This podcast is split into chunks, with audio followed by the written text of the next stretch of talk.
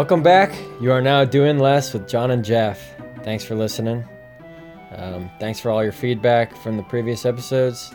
Today we're going to dive into the hot topic that people are talking about, which is the impeachment hearings. That's Um, right. So whatever you're doing, stop. You're doing too much. Put it down. We need you to be doing less right now with us. Very important stuff we're going to be This talking about. important. It's the most important issue that our our humble nation faces right now. We are at the brink of allowing a man to stay in office who has committed high crimes, high treason. I don't even know. Yes. High Alright, so crimes full and di- misdemeanors is Misde- what they're going getting them for. So full disclosure, I haven't been following too close other than the New York Times impeachment briefing in my in my email uh, inbox that I immediately click as as read and then move on because I don't have time to read it. Um, but I mean, it's people. it's it's keeping a lot of people, you know, stimulated, occupied. What about you, Jeff? You've been following along with the impeachment. Uh, honestly, I haven't been following on too much. I did read you haven't been trans- the transcript of the You said- phone call in question. said you- Well, I, I'm so- I have I'm not sorry, been following it too much. Okay, yet. just clarify. Um, yeah, I, I read the transcript of the phone call. It didn't look great. Um, am I convinced he did he committed a crime? Not necessarily, and maybe we can get into like the two sides of the thing. Uh, but uh, as far as I know, that's really the only um, hard evidence is the is the I guess they have a few witnesses of the phone call, but if they're witnessing the phone call at the end of the day, the the evidence of the phone call is probably more important than any witness, um, Yeah, unless so- they heard some other additional conversations. So, and by the phone call, he's referring to a phone call between Donald Trump and Ukrainian. I don't even know who Ukrainian um, Ambassador, I think. ambassador. Um, Or- withholding aid. Donald Trump was withholding aid to Ukraine for their crisis, some kind of crisis, some it's like emergency, uh, war aid. war aid, like military aid, and because like because Russia's up their ass. Right. So withholding military aid on the premise that they would receive it um, after a successful investigation into Hunter Biden, the son of Joe Biden, um, otherwise known as a quid pro quo, is what the accusation is. That's mm-hmm. something that's not okay to uh, to hold another government hostage. I guess you could call it, or like blackmail them until they do your bidding. Um, So Mhm. it's got a lot of people following along to see whether he did uh, commit this act, Donald Trump, or if um, I guess the defense from Donald Trump is that he did nothing wrong. He's just kind of said, the he did, the phone call was perfect, as he might say. right. So, and I guess we can take a little step back to not get too political. I mean, we don't really, neither of us would either come out for or against Trump, I would say, on this podcast. Mm-hmm. Um, we're kind of just here to discuss the facts, discuss the actual. In a previous episode, I called it, what I say, economic logistics or the monetary logistics. Just kind of just logistics of things that are happening. What is actually happening? What are the effects? What are the causes and effects? Yeah, I Um, think what we're trying to do is is keep scope, uh, like in terms Yeah. of look at what actually is important and is actually going to affect people's lives. So, I don't know. It sounds really important that Donald Trump may get removed over this thing. Yeah, I mean, impeachment's a big deal, Yeah, it's. I mean, it It's is a big happened. deal, but also is it? right? so okay, that's what we'll talk about. Um, so don't get upset if you're a big Trump supporter or if you hate Trump and think that what we're saying is either or of the either one of those things because I what I see what it's kind of turned me off from following the whole it's like you see someone testify or you know someone testifies some you know a clip comes out clip go- from the hearing goes viral and then I'll see the direct response to that same clip from two different people based on whether or not they support you know the actors or the entities involved will come out with a directly opposition of like, oh, he's completely exonerated. This is all you need to see. Versus, oh, he's done for. He's you know this is open and shut case. He is going to be, uh, you know, completely. Um, what is it? Found guilty of all charges. So Right. but And I let's think just Part of this is evidence in the sense that it seems like probably no, none of the Republicans will be voting to remove, and probably all the Democrats will be voting to remove. So it's like, if it's that partisan, you know, right. eh, how much is There's there, not a lot of know? logic going. There's not a lot of logical thinking. it's kind of like people have made up their mind, yeah. and then voting for the their team. evidence doesn't really matter. Right.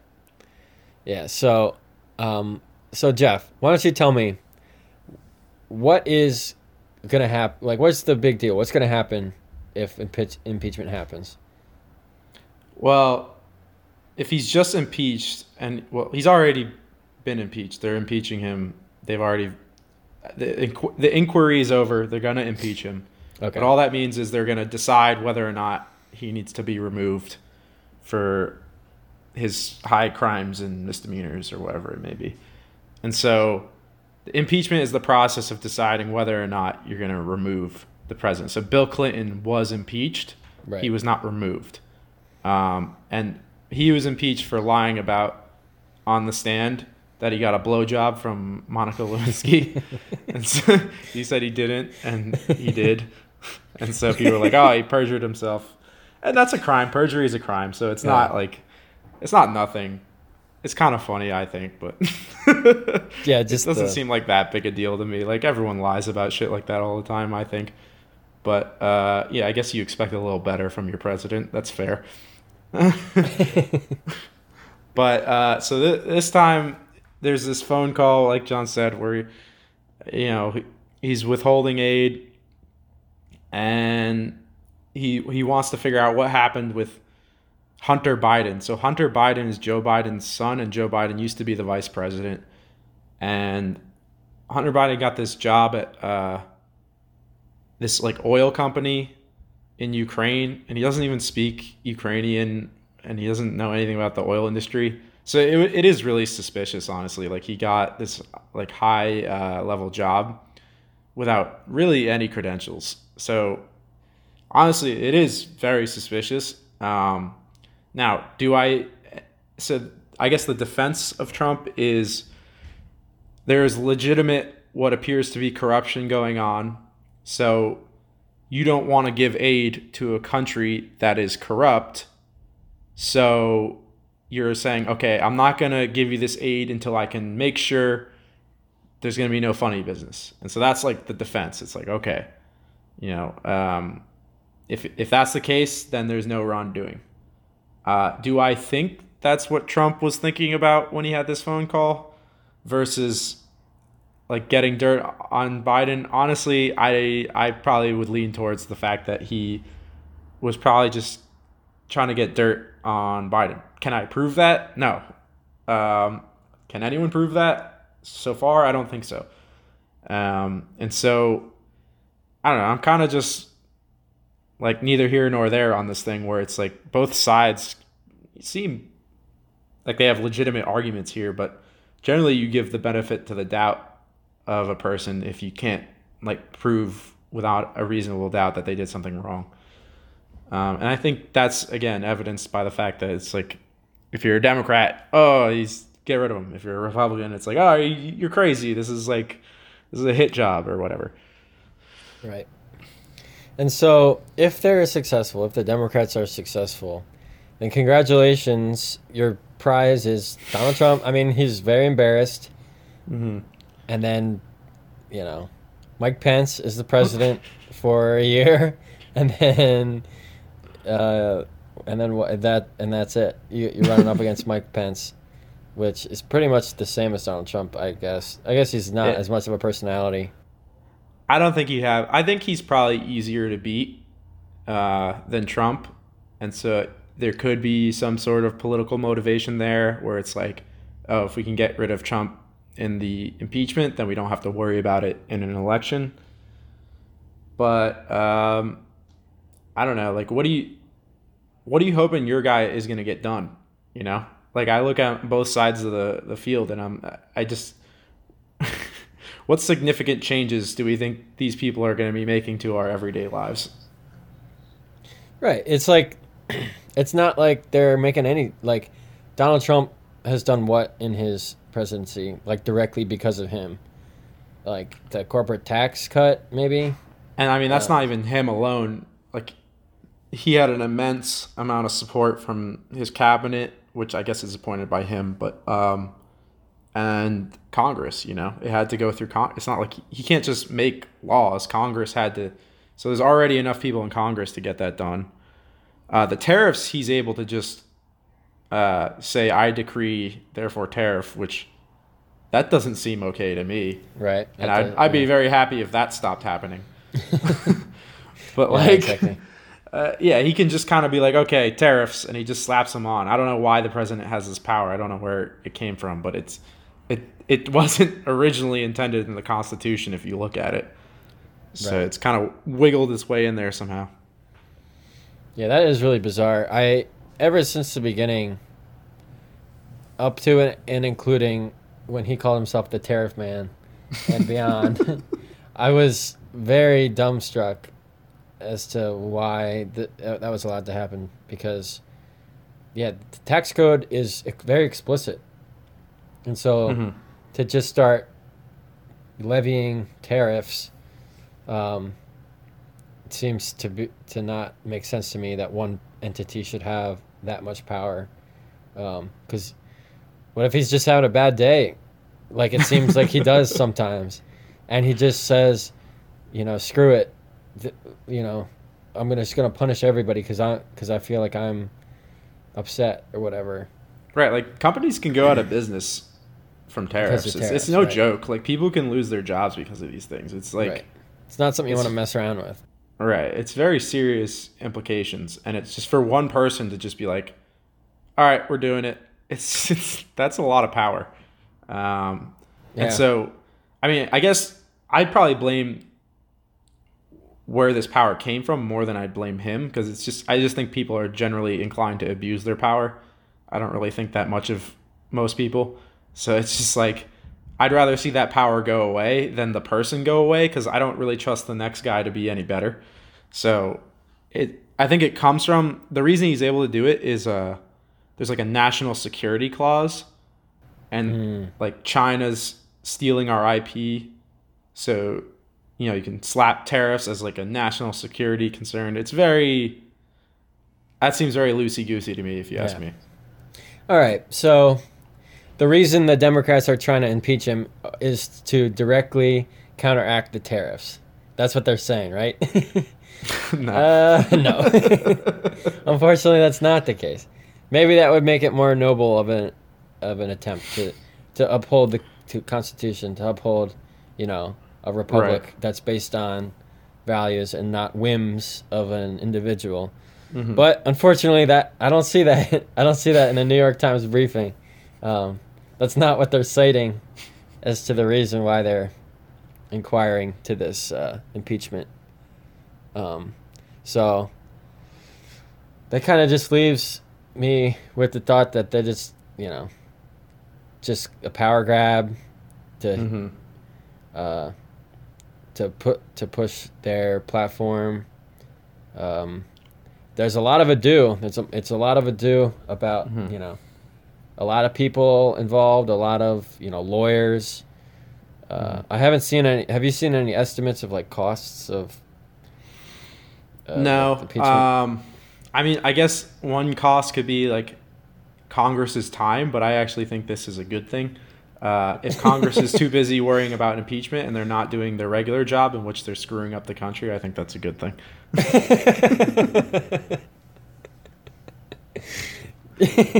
yeah, like, the, it's like when you have like you're in charge of watching a toddler, and it's just like, all right, they're painting on the walls, but it's not actually that bad. I can just paint over it. You know, they could be lighting the house on fire, so I'll be. I'm okay with that. I'll let them just keep painting on the walls. So that, Uh. that's one positive, I think. Uh, I mean, yeah, if he gets removed, honestly, you know, I think there's enough in there for me to believe he did, like, he abused his power. Um, yeah, I, I don't think it's they don't have enough evidence to prove it, but I'm not going to be like, oh, this is tragic. So I don't know. Then we just get Pence. I don't know what he's going to do. Yeah, I mean, it's like back when Obama was president and he was executing drone strikes that was like killing so many people that he couldn't even like he couldn't he couldn't even name like some of the, the targets of the drone strike. And it was like that to me is completely unwieldy of like that power to not use that responsibly and to take every single uh to every single drone strike, every single murder of you know of foreign people, um, but no one really cared about that. Right, yeah. No It's like- still people don't care. Yeah, it's like how many innocent people have our has Literally- our government killed? Yeah, Like it's that's that's like murder as far as I'm concerned. And so you know, people don't really seem to give a shit about that. So uh I mean, here, let's get some there's some numbers on this. Uh I'll pull that up now, but you know, it's it's weird that this is such a hot button issue and it's and i yeah if you can prove quid pro quid pro quo then yeah he should get removed because that's that is an abuse of power.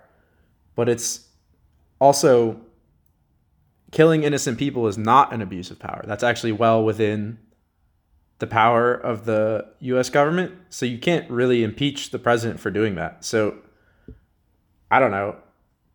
It seems like this is an arbitrary line in the sand if you ask me if because one seem is much more morally reprehensible to me than the other and yet one is fit for removal and the other isn't.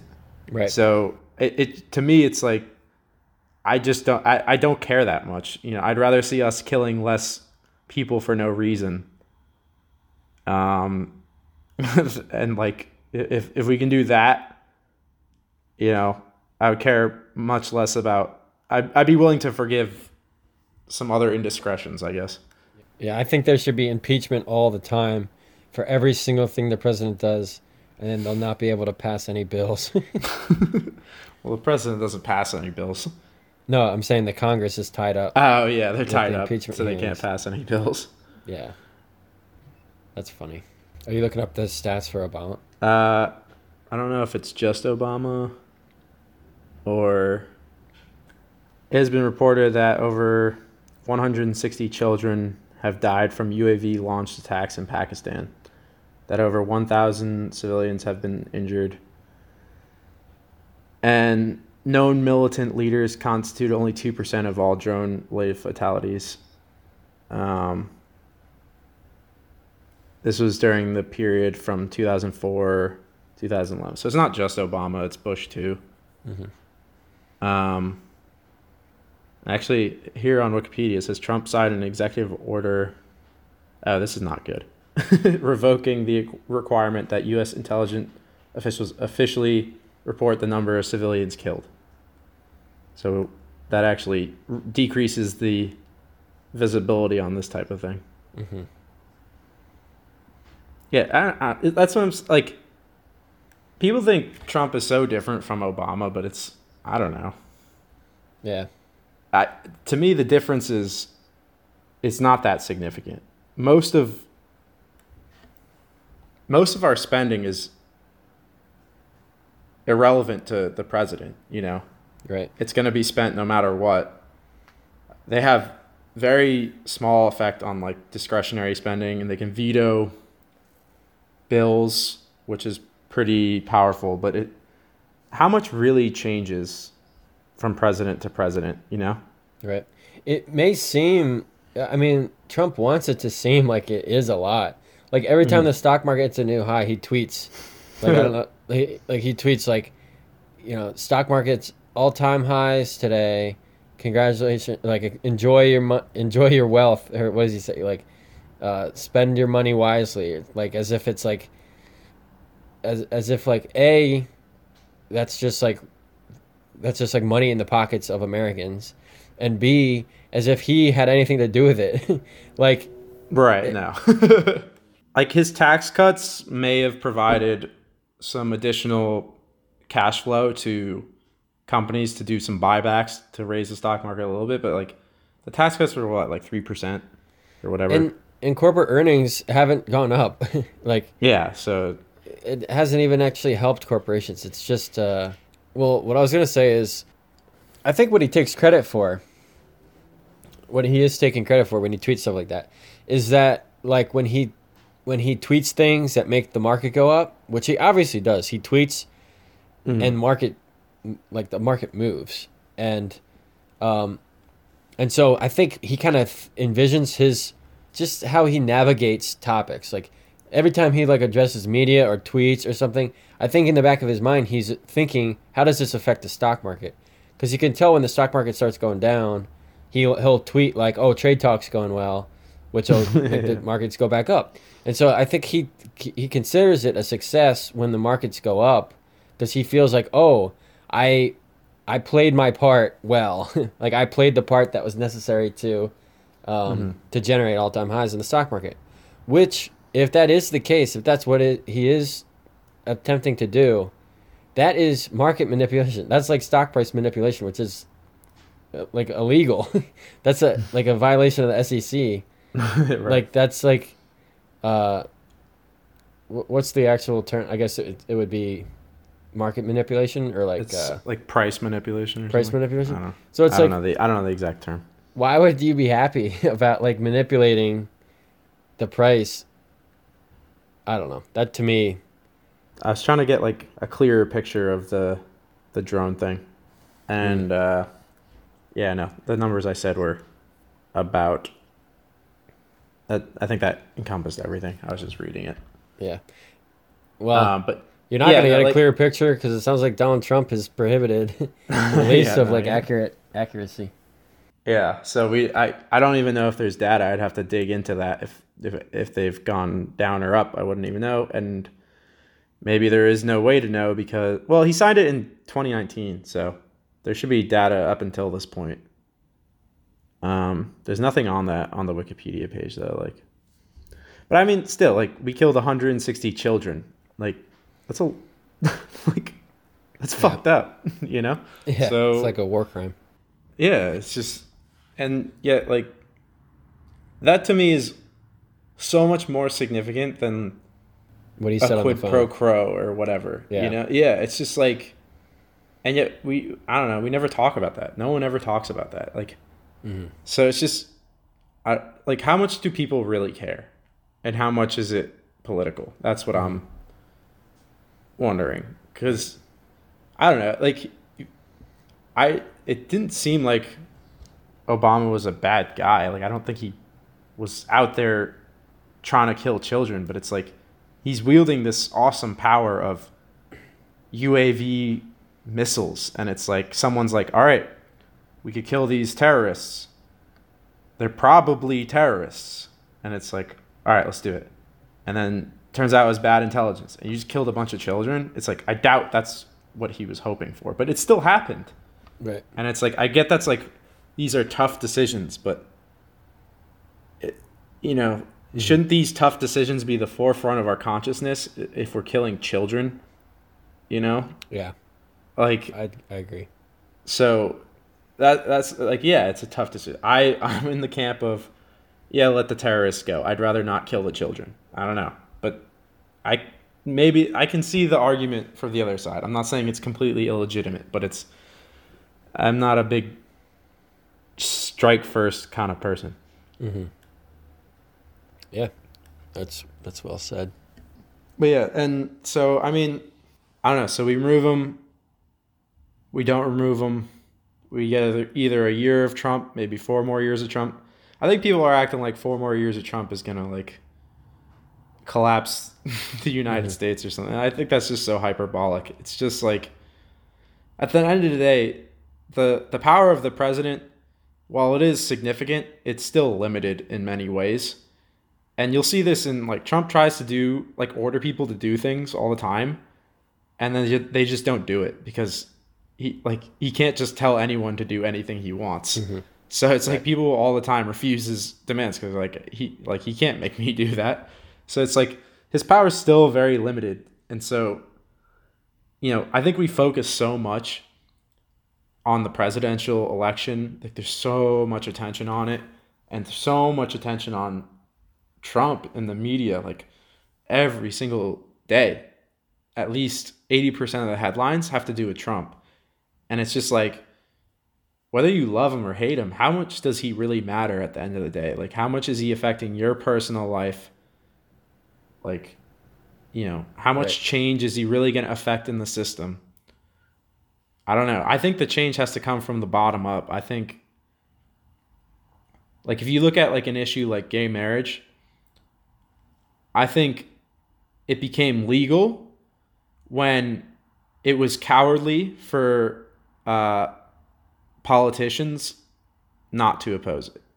Like it was the easiest thing in the world for politicians to be like, "Yep, I'm pro gay marriage." Like if a politician now was like, "I'm anti-gay marriage," that's like a brave thing to say because it's it's so the so unpopular to right. be anti-gay marriage at this point that it's like it takes literally zero. It by the time it got passed, it took literally zero political courage to get that mm-hmm. thing passed because it's you would have lost basically no votes because it's just everyone.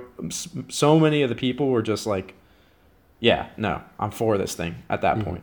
and so that's what I mean when I'm saying change comes from the bottom up. Is I think it's much more important for the cultures and the the culture and the ideas to change and and we should be thinking and discussing at that level than it is to get the right guy in the yeah. right position or whatever. Catch him on exactly what he said on the phone.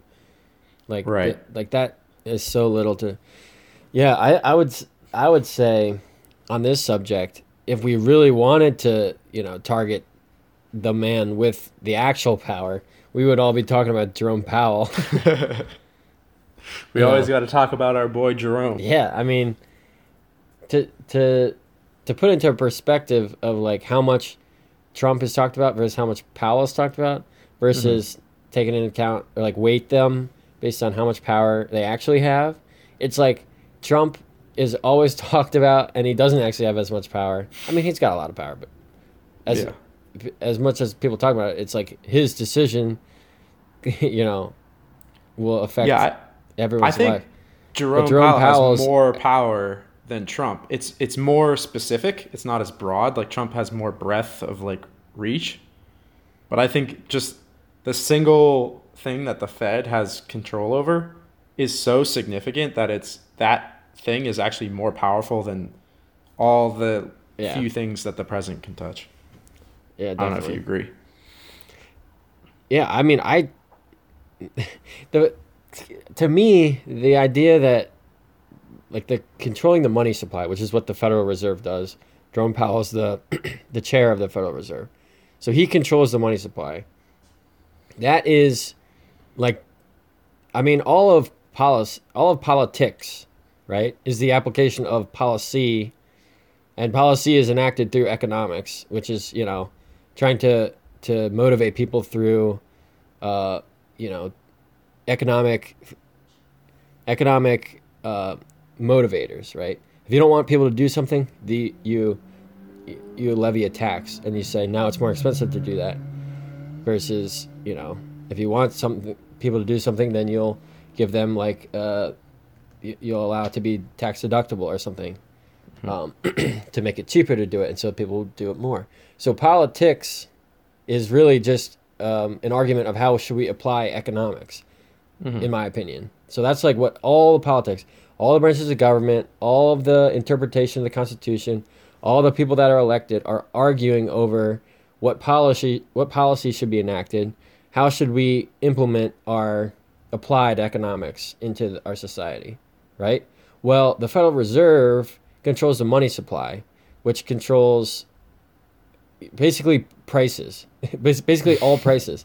So that lone body, which is controlled by, well, not controlled, but it's but reports to one man, you know, affects all prices in the economy, which is Mhm. like It is you know, a board vote, though. He's not. It's not like his lone decision. not- right, but from what I read in the, you know, about what goes on in the Federal Reserve, it is very much like, what is the way that we like they they don't think what is the truth. They think it is what is the way that we're thinking about something. Like it's all spun, and there's all this group think, Mm. and when there's group think, it's like very influenced by. I, I I think Jerome Powell has a lot of say over Probably, yeah.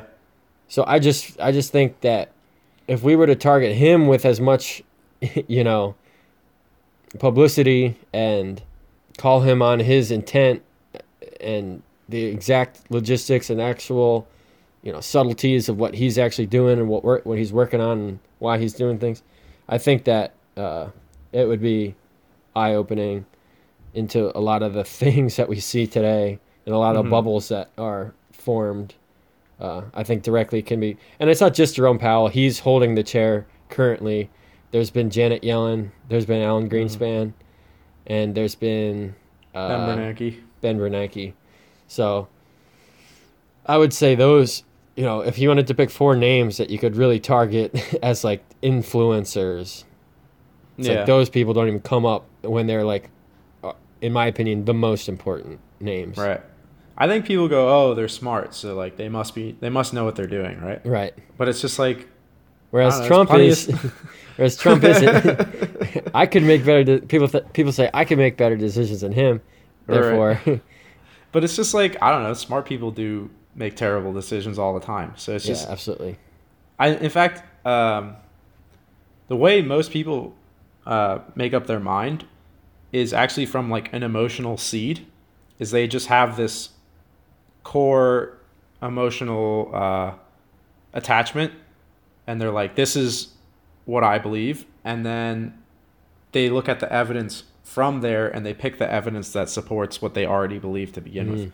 Like most people don't actually just start with the evidence and they go, okay, here's my collu- conclusion. That's not really how most people think about most things. That's how some people think about some things, but most people about most things is just like, you know, this is just what I believe, and then, uh, all right, let's see what's out there to prove my point. I mean, think myself it- included, obviously. Right. Yeah, that reminds me of a study um, where where people were given information, limited information about picking horses to win um, a, a race, and when they were given limited information, they were asked to pick the horses and then rate how confident they were on which horse was going to do the best, and so they would, you know, pick their winners and they weren't very confident. Um, and then in a you know further in the study, they would give the give people a lot more information. You know, all the way every every piece of information they could ever ask for, they would like provide for them, and then so they would rate the horses in that scenario and then rank rank their confidence. So in the second scenario, they rated themselves higher, more highly confident because they were able to answer the questions they had, but uh, in both scenarios, obviously they didn't do any better. You know, they were they sh- they tested about the same. So that Mhm. just kind of shows that like people in the second scenario were more confident because they had they were able to have more information. But that just goes to show they were picking the information that they already made the, ch- the you know they didn't do any better on the on the choice. They already made their choice with the limited Mhm. information off the beginning. You know, every piece of information they got made them more confident, but it didn't make them any better at picking horses. Right. Wow, that's So- super interesting. Yeah. Yeah, yeah, that's that's definitely evidence of that, right? Like, cause they're like, oh yeah, I want this horse, and it's like, what else do you need to know? It's like, oh yeah, no, this is definitely the guy. Right. but it's like, it's just you're just confirming what you already believe. Right. Yeah, that's super interesting. Um, and then I guess this isn't this is kind of tangential, but I think you told me about there was a study where, um, like they gave people a stack of pictures, and most of them were photos that of things they actually did, like memories they actually have, Mm. and they were like, uh, just tell me about what's happening in this photo, and then in that stack of photos, they would insert like doctored photos where they Photoshop things or whatever. It what it didn't actually happen. It's not a part of their real memory, and they would just go through the stack of photos without skipping a beat. They would get to the doctor photo and they'd be like, "Oh yeah," and then in this one we did this and this, and then they would get to the next one, and they basically just completely fabricated a memory from a doctor photo without even thinking about it. And so it's like the way we actually really think about, uh, or the way we actually remember our own lives or everything, a lot of it is just inference to, to begin with from some emotional instinct, right? Like, because if you thought you had a great time, your recollection of those photos may be completely different if you thought you had a terrible time based on the same facts or whatever. So it's like even our own memories are in a way influenced by this really what is just a, a like just a gut reaction to things. Yeah. So why are we talking about this? Well, it's important to know that because that's the first step in becoming more logical. right. Like knowing that you're illogical can implant the seeds that are necessary to stop yourself in your illogicality and correct, you know, say, hold on. you know, I know I'm ar- I know I'm acting irrationally. What can I do to, uh, you know, to fix my ways and be more rational, more logical? Yeah, what I like to do a lot of time is ask myself, why do I believe this? If if you can catch yourself and just say, okay, wait, why do I think this? And then if you literally have nothing, that's proof that you didn't you didn't think it through. Yeah. Like you just you just made up your mind beforehand. And I do right. that all the time where it's like, oh yeah, this is right. And then if you just sit and go, okay, wait, why do I think this? You might actually have a hard time convincing yourself. yeah. I um I I was I read I read these tweets. I follow some people that are uh that are like quantitative they, they do quantitative analysis on the stock market. Mm-hmm. Um, which I don't really believe in. We, we could get into that some other time.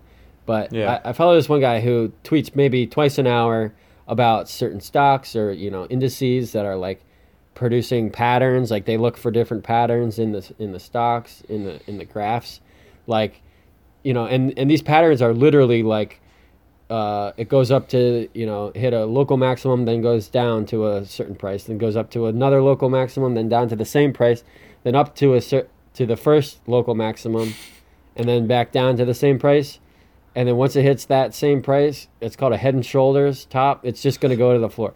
So they're just looking for just completely arbitrary patterns that they believe that will indicate what the future of the you know the stock or the indice ind- index sorry will be.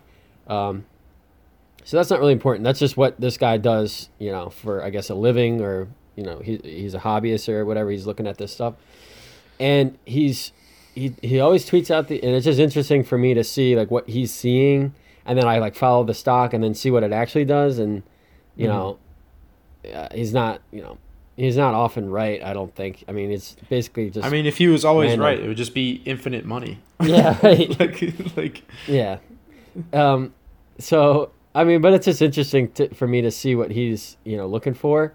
And then so recently the past three days he has been uh, really closely watching the S and P 500 graph, and he's been drawing lines that show like, oh, the S and P 500 is about to go down a lot. Like he'll, mm-hmm. he'll post like, you know, yesterday he probably posted like six pictures of like, oh, this is really bearish, this is really bad, this is really bad, mm-hmm. um, and then today he posts, uh, you know, a graph that it shows he's just like as much as it pains me to say, this is actually bullish for the S and P 500. Like this is a, a technical like it's showing technical support at this on this graph, and you know it, it could actually go up from here. And I'm just like reading that. I'm just like, well, buddy, if you are basing your analysis quantitatively, it shouldn't pain you to say anything. Like, like the the graphs are what they are. Like you're just reporting. Like that just completely undermines his his whole like theory of oh quantitative analysis this is what this is showing this is like for him to say it pains me to say well then it instantly tells you oh he's got he's got a vested interest in finding the the ones that go down that's why he that's why he posts so many pictures of you know, technical indicators that the the, the S&P 500 is going to go down because he's got some vested interest that he wants it to go down. The second he sees, oh, it pains me to say, you know, it's like, like how how skewed is his view really at that point? Right. Just and funny. like for me the the problem with technical analysis is like yeah, I could understand there there could be a case that like maybe certain patterns cause certain s- sporadic behaviors in human psychology, like maybe if there's a certain set of price movements people panic. I maybe, I don't know. Right. I don't I haven't looked at it closely enough. But, you know, uh but what is like if if that guy's ever just sat and go, okay, this is a head and shoulders. That means it's gonna collapse. Why? Right. like if you just if you just say, why do I think this? I Right. cannot think of a single logical reason. Again, other than if people see a head and shoulders, they just they just fucking panic. Like Yeah. what? I, there's no logical explanation for that that I can conjure up, um, unless you had statistics to back it up. But you don't, because if you did, then again, you could just make infinite money. Because as soon as anyone sees that, it's just be like, oh, money. I know exactly where it's going. yeah. You know, It's- and then there would be no more money to make because then it's like we all figured this out. It doesn't work anymore. Right. Uh, we kind of went off on a tangent there. Uh, I guess none of this has to do with impeachment, but I guess that just proves our point that we don't care. Yeah, I mean, if you, yeah, I, well, I guess you could tie it back. If you think a certain way about the impeachment trial, you got to ask yourself, why do I believe this? And if the Right. answer is, oh, I really don't like Trump, or I really do like Trump, you know, that's probably an indicator that you've got a vested interest. You're not actually thinking logically or rationally, right? right. If he broke the law, if he did what he, is illegal, then yeah, you know, do what's necessary to.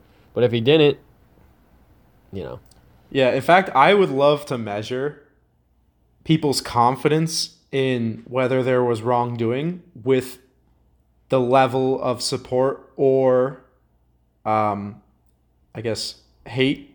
I don't what's what's the opposite of support? We just say hate.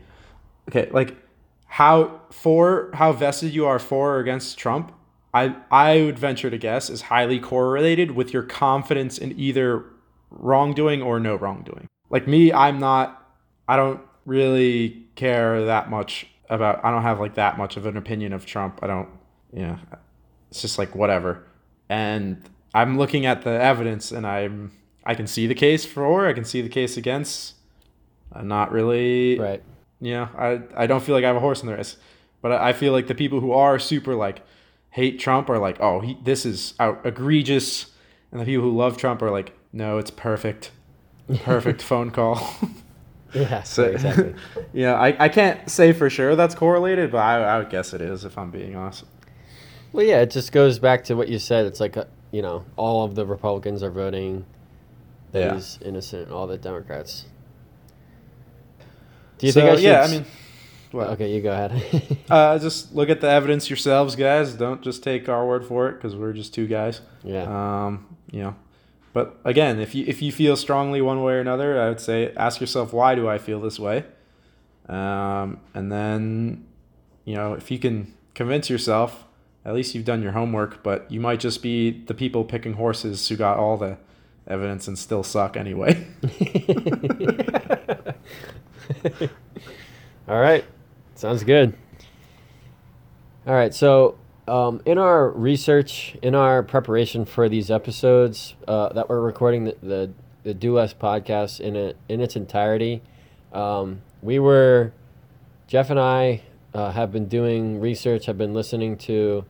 Um, to personalities that are that are out there that exist um, that we owe a lot of credit to because they really opened our eyes up to a lot of uh, great info and so if you like what we say or if you want to re- like hear further because we're i mean jeff and i we're the we're only the intellectual love child of of the following people that we we we learn from uh, what do you think jeff Yeah, I mean, there's a lot of people out there where um, I get my information from. Um, I try to get multiple opinions as much as I can and not just take people's words for it. But um, I think some of these guys are, are pretty good, pretty trustworthy. They've proven themselves to be. And so um, it's always good to get a second opinion. But um, I mean, for example, uh, Peter Schiff has taught me a lot about uh, economics, and I think he's very good at explaining things in a way that anyone can understand them. Um, so you know, I get I, I learn a lot from him, so want to appreciate that. Yeah, um, I would say the the Mises Institute uh, with Jeff Deist.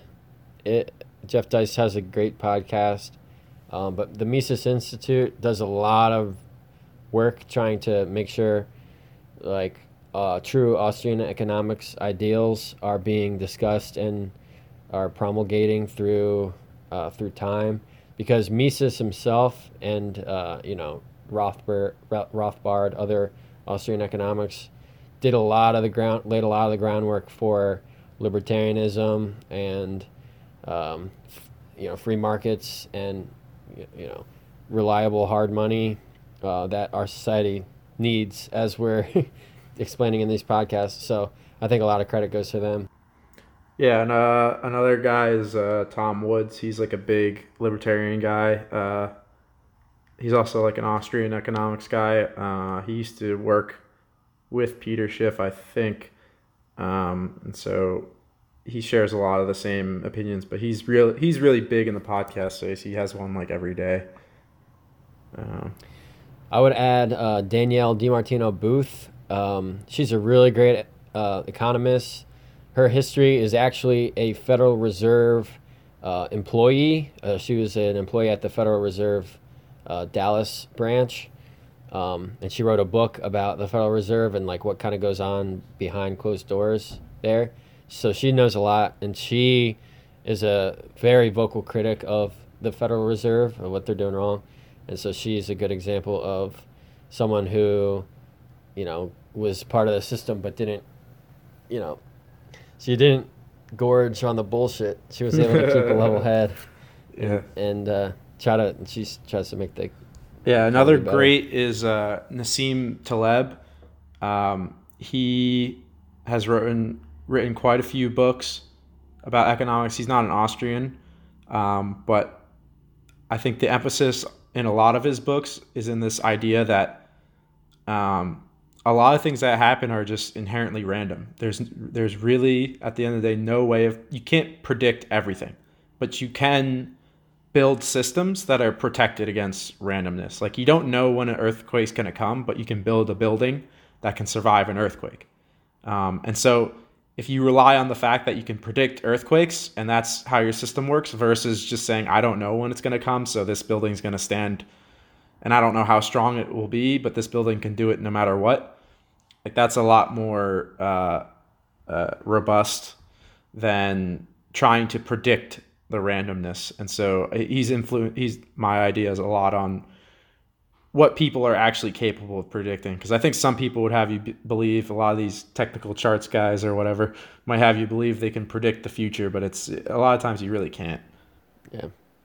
And then I would say uh, maybe debatably most uh, the the person to thank the most would be Milton Friedman.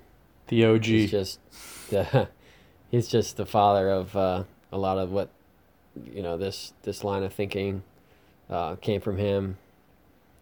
Just uh, he's really really good thinker, really good. Uh, another guy that's really good at explaining it in a way that people can understand, and uh, he was really approachable and really dedicated his life to to promoting uh, free markets and and uh, yeah yeah and liberty economics. yeah and liberty. and he's he's not an Austrian uh, guy we don't really need to talk about what that means but um, you know he he did a lot to help people understand what was causing inflation in the 70s and help get that under control and so you know he's just kind of been a like you know we there's real stuff in the real world to thank him for uh, due to his consulting and understanding of how the world works. Um, and he, again, he's so good at exp- like if you just try to look at any videos of Milton Friedman. He's fantastic at explaining things in a way that anyone, absolutely anyone, could understand without any prior understanding of anything. He's just, it's, it, he, puts it in a way that it's just, as long as you got a functioning brain, you can understand it. yes, uh, specifically Free to Choose is a 10 Mhm. series, uh, hour long episode or 10 hour long episodes on YouTube currently. So if anything that we've said sparks your interest, uh, I would suggest checking out Free yeah, it's a great series. It's great. All right. Well, uh, that does it. Yeah, See you next time. Thanks for doing less with us. thank you.